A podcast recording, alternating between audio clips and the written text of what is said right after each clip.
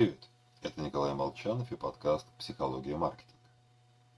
Каждый из нас встречался с отталкивающими людьми, и у каждого есть круг близких друзей.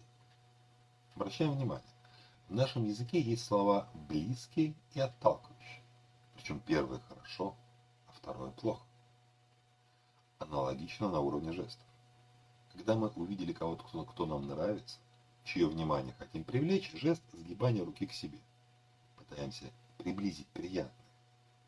А что-то негативное жестом как бы отталкиваем от себя.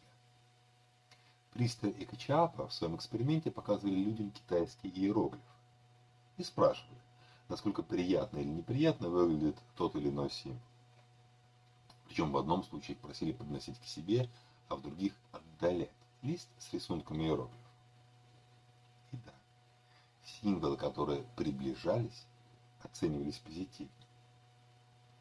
Так что в живом общении, при съемках ролика помню, приближение продукта к покупателю вызовет скорее позитивную реакцию. Это не перебарщиваем, тыкать в лицо, вторгаясь в личное пространство, все же не стоит.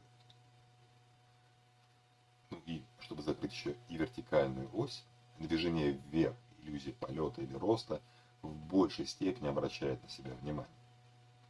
Читая фразу «огромный дом», мы рисуем в воображении что-то высокое, а не чрезвычайно длинное. Печенье, автомобильные диски, документы, что угодно выглядит привлекательнее, если сложно высокой стопкой. Проще говоря, высота нам нравится больше.